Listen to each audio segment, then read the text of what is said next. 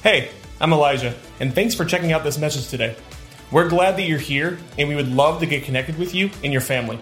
One easy way you can do that is to text River Connect to 97000. You can also visit our website at theriverchurch.cc to learn more about us and some upcoming events. Lastly, if you would like to give to the River Church today, you can text the amount you want to give to 84321, or you can head to our website and click the Give tab at the top of the page. Thanks for joining us, we hope you enjoyed today's message. Good evening. How's everybody doing? Good, good. Man, I like Justin said, my name's Pastor John. I'm a location pastor for Flushing. That's the northwest side of Flint. And so I am uh, excited to be here. Anytime I get the opportunity to preach on a Tuesday night, it's awesome for me.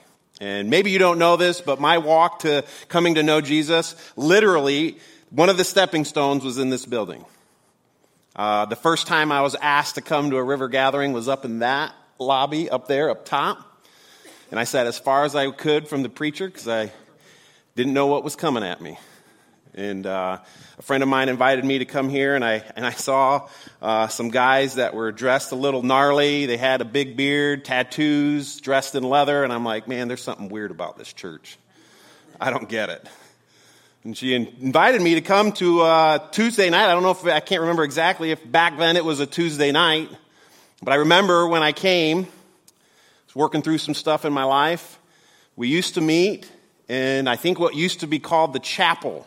Now, I don't know if any of you remember those days or not, but I was a, a man that sluck, snuck in, wrote a fake name down because I didn't want anybody bothering me. I just wanted to see what it was all about. And so I snuck into the chapel and sat there a couple times.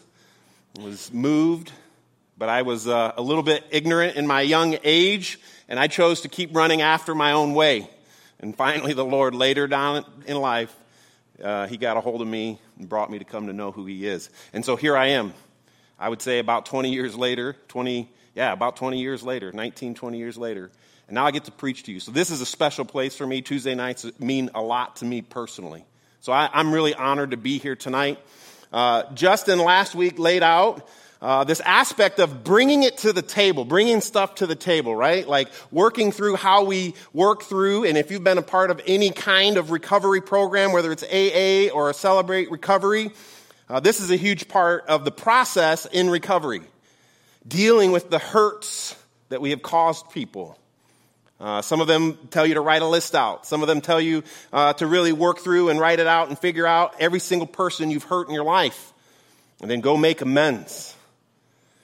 And so I'm going to ask a really silly question.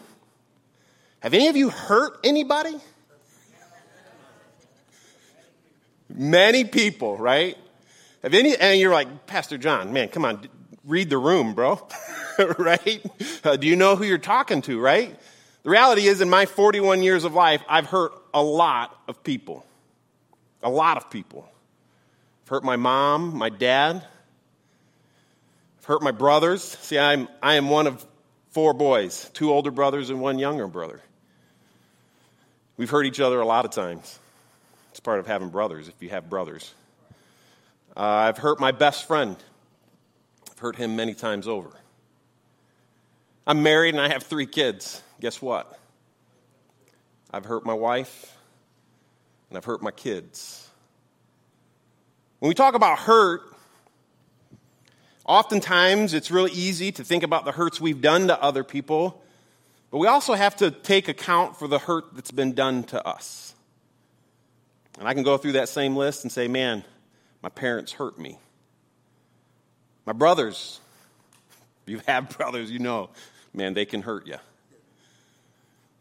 Best friends, they can hurt you. Guess what? My wife and my kids, they've hurt me. Now, some of the hurt that we're talking about might be short and quick and soon forgotten, right? Short and easily forgotten. Some of the hurts that we, we are walking through and talking about, man, they're deep. They're deep, deep hurts hurts, quite frankly, I have some of these deep hurts that I still have to deal with even today in my life because they run deep. They might be physical hurts. You know, if a brother knocked me over the head a couple times, probably deserved it. But some of them are emotional and maybe even spiritual hurts that we have to walk through and deal with.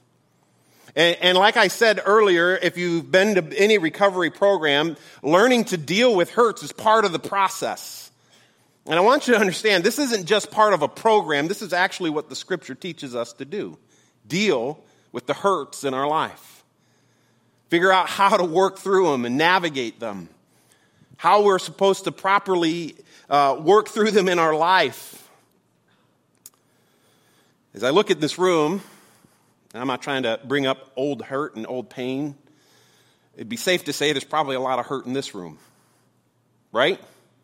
Right? That's true, right? I mean, if you're anything like me, maybe it's just my life. There's a lot of hurt in this room. So we have to learn how to deal with it. I didn't hear you. That's right. That's exactly right. We can look around the room and we know there's hurt in this room, right?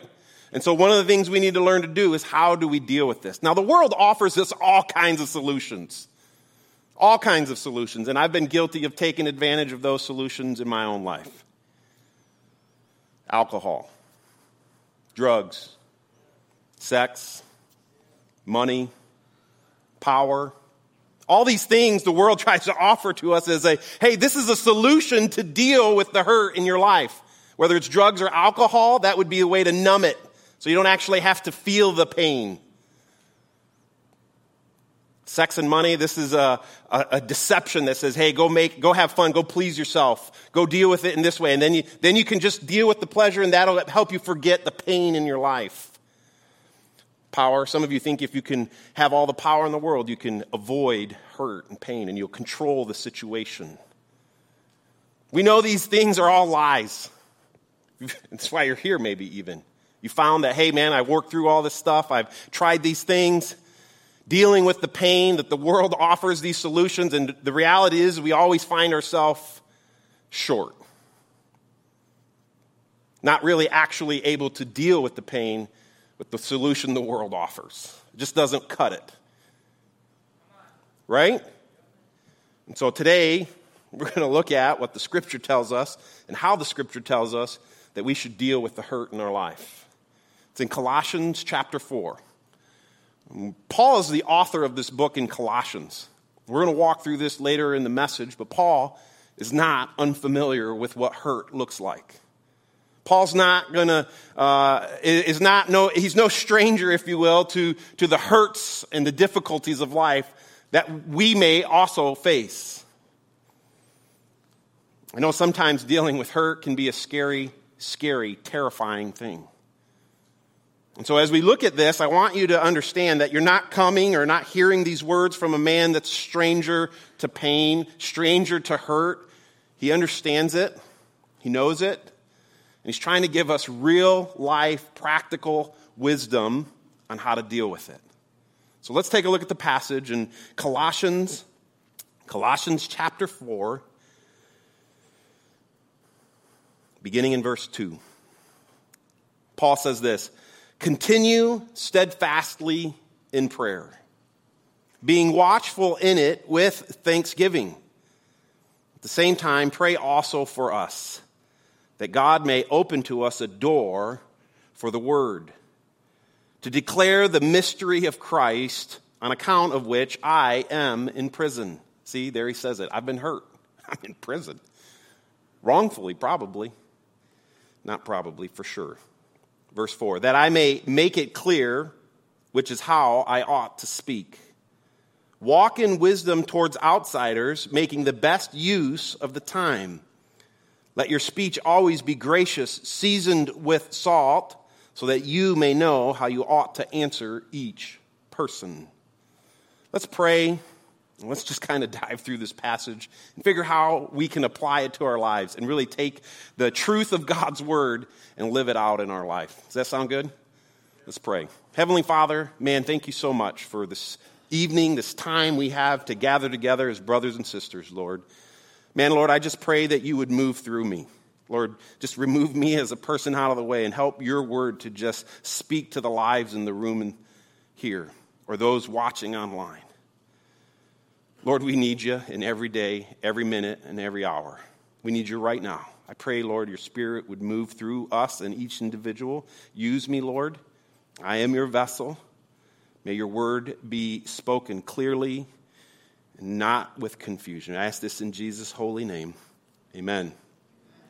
See, as we read this and we start looking at this, Paul articulates very clearly the first thing we need to walk through. He, he says, pray steadfastly, be devoted to prayer. Understanding what prayer does as we walk through dealing with some of the hurt and the hard conversations we may have to have in restitution or re- reconciliation. Paul says, pray, be devoted to prayer. then he changes it. He says, this prayer, have it be motivated by the change of the gospel. I want to show you this. He says, continue steadfastly in prayer. Verse 3 At the same time, pray also for us that God may open to us a door for the word, an opportunity, if you will, to declare the mystery or the gospel of Christ. Verse 4 That I may make it clear, which is how I ought to speak. See, this passage is walk, Paul's walking us through, hey, the first and most important thing we got to recognize and understand is this aspect of the gospel in our life. What does that mean? What does the gospel mean to me? And why does it matter that I try to deal with this hurt in reflection of the gospel? Well, I, I happen to love the passage of First John. When I, when I lose sight of my identity in Christ, and guess what? That happens even for a pastor. I have to be reminded sometimes of my identity in Christ, what the gospel means for me. And I love to go to 1 John chapter 4 because it reminds me of the love God has for me. 1 John chapter 4 verse 13 says this. By this we know that we abide in him and he in us. Right there you see this aspect of relationship. I abide in him. I hang out with him. I'm communing with him. I'm praying to him. I'm talking to him. There's this relationship. And guess what? He's abiding in me. This is the gospel message. This relationship we get to have with Christ, with Jesus. And as he continues in 1 John, he says this because he has given us of his spirit. And we have seen and testify that the Father has sent the Son to be the Savior of the world. That includes me and you. Praise the Lord. Verse 15 Whoever confesses that Jesus is the Son of God, here it is again, God abides in him. That's that desire for a relationship. And he in God. Verse 16. So we have come to know, we've come to know. This is, this is not an assumption, this isn't a guess. This isn't a probability you're hoping comes true. You know it's true. You are confident that it's true. Most definitely, it is true. And we believe the love that God has for us. That's the gospel message. And when we're talking about hurt, we're talking about pain, whether it's pain we've caused to people, and trust me, I've caused many pain to people or whether it's dealing with the pain that someone caused to us, the first thing we got to grab a hold of and understand is this understanding of our identity in the love of God. Maybe you haven't heard this in a while. God loves you. God loves you. Man, God loves me. Of all people, how in the world? Isn't that great news? God loves me and he loves you. This, this passage tells us this. Understanding our identity in Christ, the gospel, what it means that God loves us, and it continues there in verse 16, and to believe, believe the love that God has for us. God is love, and whoever abides in love abides in God. There's that phrase again, that's relational. It's not about a bunch of religious rules, man made rules. It's about understanding the relationship God desires to have with you. He wants you to know that He loves you. Man, I need to be reminded of that often. Especially as we're trying to figure out how we have conversations with people we may have hurt. Especially as we're trying to figure out maybe even how to have conversations with people that hurt us. Man, it's tough. But knowing that God loves you, knowing your identity is rooted in the love of God is so profound. And as he continues, he says this in verse 17 By this is love perfected with us, so that we may have confidence. How many of you need some confidence every now and then? Hey, I can do this. Who said they were two days sober? You can have confidence to conquer that, man. Know that. In Christ Jesus, there's no other way. You gotta have Christ Jesus, but you can have confidence. Hey, this addiction's not gonna get me down. This addiction's not gonna take over my world. Jesus can give us the confidence to overcome that addiction. As he goes in, he says, For the day of judgment, because as he is, so also we are in this world. Look at this, verse 18. There is no fear in love. There's no fear in love, but perfect love casts out fear. For fear has to do with punishment, and whoever fears has not been perfected in love. We love, we love, we deal with the hurt and pain in our life because God loved us first. Because God loved us first. That's such a powerful verse to really wrap your mind around. Verse 20. If anyone says, I love God and hates his brother, he is a liar. For he who does not love his brother, whom he has seen, cannot love God, whom he has not seen. And this commandment we have from him whoever loves God must also love his brother. See, the Bible teaches that we're supposed to deal with the hurts and pains in our lives, whether it's ones we've caused or it's ones that were caused to us. And the first and most important aspect that the Bible teaches us is understanding our identity in Christ in the gospel, who Jesus is, that relationship. And if we don't fix the hurt that we've caused God first, we're never going to be able to fix the hurts we've caused people or that people have caused to us. Right? We got to understand that. That's the most important thing. You got to understand if we aren't willing to fix our relationship with God, the relationships we have with our moms and dads, brothers, best friends, wives, spouses, or children. Man, if we don't fix that relationship first, those relationships, they're never going to get fixed. They're never going to get fixed. And I want you to fix those relationships, don't you? I know I need it in my life. And man, if that relationship with God isn't on point, then the rest is not going to happen. And so we need to understand that. And as Paul continues, he, he tells us this, this passage as we continue in it. He says this. Sorry, I lost my point. As he's walking through, he teaches us to walk in wisdom. Going back to Colossians chapter 4, walk in wisdom. These are two practical points that Paul lays out for us. First, he tells us to, to pray and how important prayer is as we navigate healing and as we navigate communicating. He says to walk in wisdom. Walk in wisdom. What does that look like? Walk in wisdom. There's some other scriptures that go with this. In Ephesians chapter 5, very similar to this passage in Colossians, Ephesians 5 15 through 17 says this Look carefully then how you walk, not as unwise, but as wise, making the best use of the time because the days are evil. Therefore, do not be foolish, but understand what is the will of the Lord. Understand what is the will of the Lord.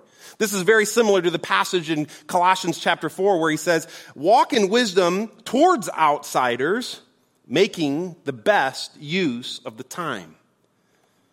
See, if God's changed your world, if God's changed your heart and everything in you has been transformed, that doesn't mean we don't struggle with our, our, our sin nature. But if God's changed you, you got to not walk in the same ways you used to.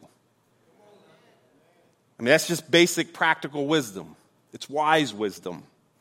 In fact, uh, as Paul continues in the book of Ephesians, he lays out for us a very clear a very clear passage to help us understand what it means to walk in wisdom. Ephesians 4, beginning in verse 17, he says this Now, this I say and testify in the Lord that you must no longer walk as the Gentiles do. Now, that's not talking about a nationality.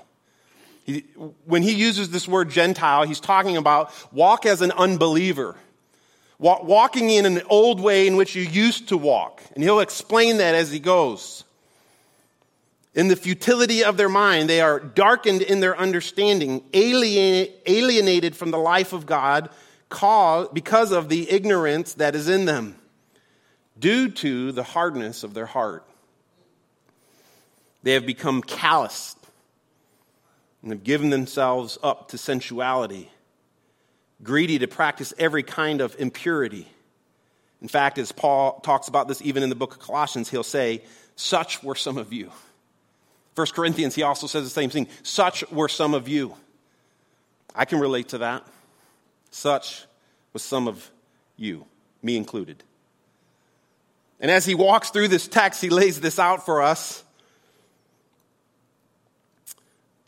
In verse 20, but that is not the way you learned Christ. Assuming that you have heard about him and were taught in him as the truth is in Jesus, here it is to put off your old self, which belongs to the former manner of life and is corrupt through deceitful desires. And then he says, and to be renewed in the spirit of your mind Verse 24, and to put on the new self. This is the gospel change. This is the transformation from an old creature, an old self, to a new self, understanding our identity in Christ and what that looks like. The practical application here comes in this manner. Look at this. Verse 24, and to put on the new self, created after the likeness of God in true righteousness and holiness. Therefore, having put away falsehood, let each one of you speak the truth. Paul starts to walk through this aspect, this comparison and contrast in this passage. You used to tell lies. This is how you hurt people. Maybe uh, in your life you can examine some of the ways you lied about somebody or to somebody. Paul is saying, hey, this is the old way, speaking falsehood. Now, speak truth. Don't let lies be a part of your character, your nature, your behavior. Let truth be a part of your character, your nature, and behavior because you represent a God who loves you. He's changed you. He's not the same, you're not the same anymore. You don't go back to the old ways. And as he continues this, he says this. He speaks truth with his neighbor, for we are members one another. Be angry and do not sin. Do not let the sun go down on your anger and give no opportunity for the devil. What's he talking about there? Anger. Not letting anger stew in you. Not letting anger become something you react to, lash out to, respond to. Not giving the devil any opportunity to cause bitterness and hatred to take root in your heart. Instead, he says, deal with it. Deal with it.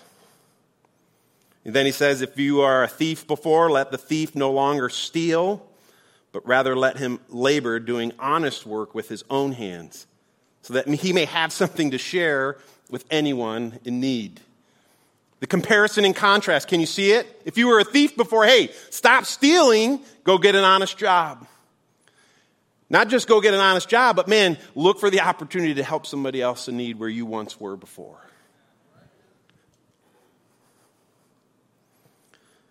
It's amazing to see how this plays out. Verse 29 Let no corrupt talk come out of your mouth. Gossip, slander, malicious attacks towards other people. This is the old nature, this is the old self. But only such as good for building up. Stop talking negative, stop tearing down, but let's start building up, encouraging, lifting up, Hey, you've got this. Every single one of you that shouted out, you've got this. I don't care how long. It could be 16 years. It can be 25 years. Hey, you've got this. You can do this. Let's encourage each other. This is what the difference between the old way and the new way. The new way lifts up, encourages, gives you hope.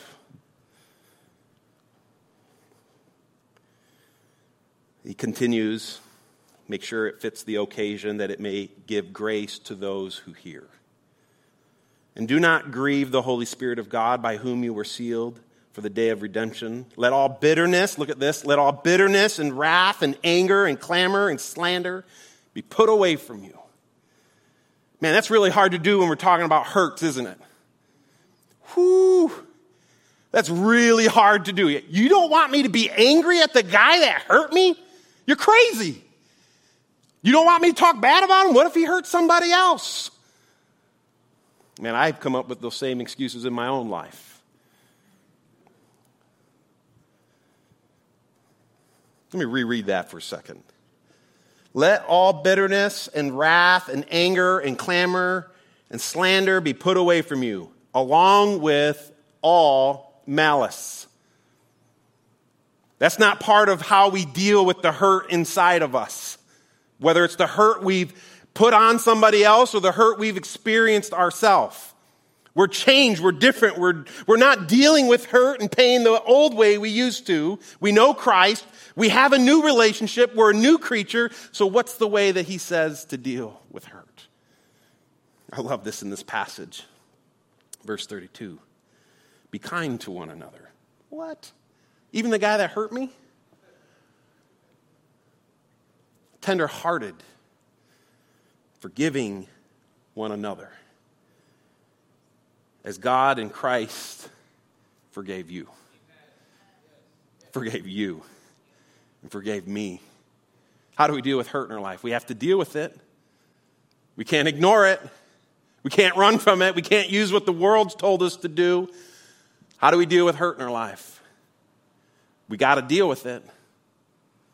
I love how Paul, as he continues in this passage, he says, Let your speech always be gracious. Let your speech, your conversation, here's the deal as the Lord, you're praying about it, as you're working through, hey, Lord, who do I need to talk to? Because I guarantee you, if you're praying about it, the Lord will bring somebody to your mind. Especially if you have a past like me where you've hurt a lot of people. You start praying about it, you asking the Lord, hey, Lord, how do I deal? Who, who do you want me to talk to? I want to follow in your instructions. I want to do what's right. I'm listening to your Holy Spirit. He'll bring somebody to mind and he'll help you remember the offense maybe that you caused. It could be the other way around. You might need to talk to somebody that hurt you. That's not as fun. You, you, I had the same thoughts. You start asking these questions in your mind. Man, was it really that big of a deal? Was it really that big of a deal that I, am I just making it a big deal? Well, man, if it's something that caused you hurt and pain, and as you have these little moments in your life that trigger you to remember those pains, that means you haven't dealt with it. And if the temptation, when it comes, whether it's alcohol, drugs, whatever, if the easy go is, ah, I'm going to use this to, to, to, to deal with the pain in my life, you haven't dealt with it. Listen, oftentimes those who cause the most hurt, it's probably because they've been hurt the worst. Okay? Those who cause the most hurt, it's probably because they've been hurt the worst. The deep kind of hurt. Betrayal of the worst kind. Whether it was a relationship, a spouse, a husband, a wife, a parent, a brother, a sister. Betrayal. Abuse. Physical abuse, mental abuse, sexual abuse we got to deal with some of these hurts in our lives, guys. And understanding that, first and foremost, the hurts that we've dealt with, that we have to deal with, we have to understand our relationship with God. He loves us, He cares for us, and He also loves the one that hurt us. We have to learn. That's the first and most important. We have to walk in wisdom. What does that look like? That means we, our, our actions match our words. We're not dealing with it in the old self, we're dealing it within the new self. When someone looks at our lives and know we may have hurt them, they better see a change in us. Your words better match your actions. If you used to steal from somebody and go say, hey man, I'm no longer a thief, but you still go steal from somebody else, guess what? What does your words mean? Nothing.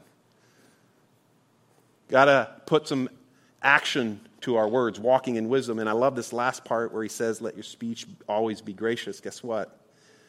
That means we actually have to talk. We actually have to bring it to the table. We actually have to have conversations about the things that hurt us. Man, and I can come up with every excuse and every reason why not to, just like you can. but we got to deal with some of the hurts in our lives, whether that's with the people that hurt you or maybe your table leaders, helping you process how to walk through them. I love how he says this let your speech always be with grace, or always be gracious, seasoned with salt seasoned with salt. That means have some flavor in your conversation. Now, listen, my wife is a great cook, but she does not like flavor. I, I, like my food spicy and hot. My wife likes it really bland. She's a great cook. I have a cupboard full of spices that I have to add just to make sure it's hot enough for me. so it's spicy enough for me. I love this passage. It says when, our, when we have these conversations, and make sure they're gracious, they're kind, right? They're, they're conversations that maybe the other person doesn't deserve. In a lot of the same ways, we see the gospel in that. Man, getting something you don't deserve, grace. Reminds me of the cross. And so when we're talking with people that may have hurt us, or maybe even people that we have hurt, we need to make sure we're feeling the, feeling the conversation with grace, what they don't deserve, as well as with flavor, spice. Something that brings us back together, that's, that's not disingenuous, that's authentic, that's real. As he continues in this passage, he says, So that you may know how you ought to answer each person. See, part of this process of dealing with the hurt, working through the pains that may have been caused to us or that we have caused to others, is praying about it, remembering our identity in the gospel, walking it out, walking in wisdom, making sure our actions match our words, and actually having the conversation, speaking it in grace and truth, flavor. And it's always trusting that the Lord will give you the right words, knowing what you ought to say. Now, some of these conversations that you're thinking about that you may need to have, I said this earlier, you may come up with so many reasons why not to. The devil will put reasons in your head. Ah, no, it's not that big of a deal. Maybe you feel shame, guilt. The devil will tell you, oh man, if you start having these conversations, people are going to leave you. Your people are going to leave you. Relationships are going to fall apart. I don't know if you've ever thought that, but I know I have. You can come up with every reason why not to have these conversations, but we got to put our trust back in the Lord who says, who says, I got you. I'll, help you through it. This is remembering our identity. I'm, you're not alone in these conversations. That's why we're praying earnestly to ask the Lord. First of all, who is it that I'm supposed to talk to? How do I confront either the hurt I've caused or the, cause, the hurt that they've caused me? How do I have these conversations? Lord, give me the opportunity. Open the door. Help me heal. We started off tonight talking about hurts in our lives, both the ones we've caused and the ones we have felt. I think the Bible lays a very clear path as to how we are to deal with some of these hurts. We pray being motivated by the gospel. We pray being motivated by what Christ has done in our life. We walk it out. We've changed. The Lord's changed me. Has He changed you? I'm asking, has He changed you? Are you different? Are you a new creature? Yeah. Let's walk it out. We can do this. We have a Lord and a Savior who's with us. He's not against us. He wants us to succeed, He wants us to heal. The world will give us all kinds of reasons and things in our path that make us think it's going to solve the problem, and it doesn't. There's only one thing that fixes hurt, and that's the one that knows hurt better than anybody. You said it When he hung on that cross and those nails entered his hands, man, that hurt. When those nails entered his feet, whew, that hurt. I did that to him. You did that to him. We hurt him. He wants, regardless of the hurt we've caused him, he still loves us. So he says, dude, I love you. I know you hurt me, but I want you. You're mine. Come to me. Come to me. I desire this relationship to be fixed and to be healed. Man, it's such a powerful image for us to walk through and recognize some of the hurts that maybe we've caused. God wants us to be healed. He wants us to be healed. Starts with knowing Him, then starts with praying, walking the walk, and actually having the conversation. Let's pray and go before the Lord. Heavenly Father, man, thank you for this evening, for this time, Lord where we can just reflect just a little bit. Lord, reflect on the hurt that maybe we have caused you and we've never dealt with. Lord, with the hurt that we caused you on that cross, Lord, and we've never reconciled it. Lord, I pray tonight, if there's somebody here in this room, there's watching online, Lord, that they would deal with it. They would call out to you and ask for forgiveness and say, Lord, I'm so sorry. I need you. I need you more than anything else in this world.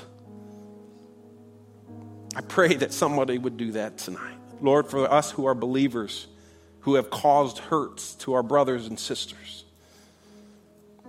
Lord, I pray that you would convict us in those areas.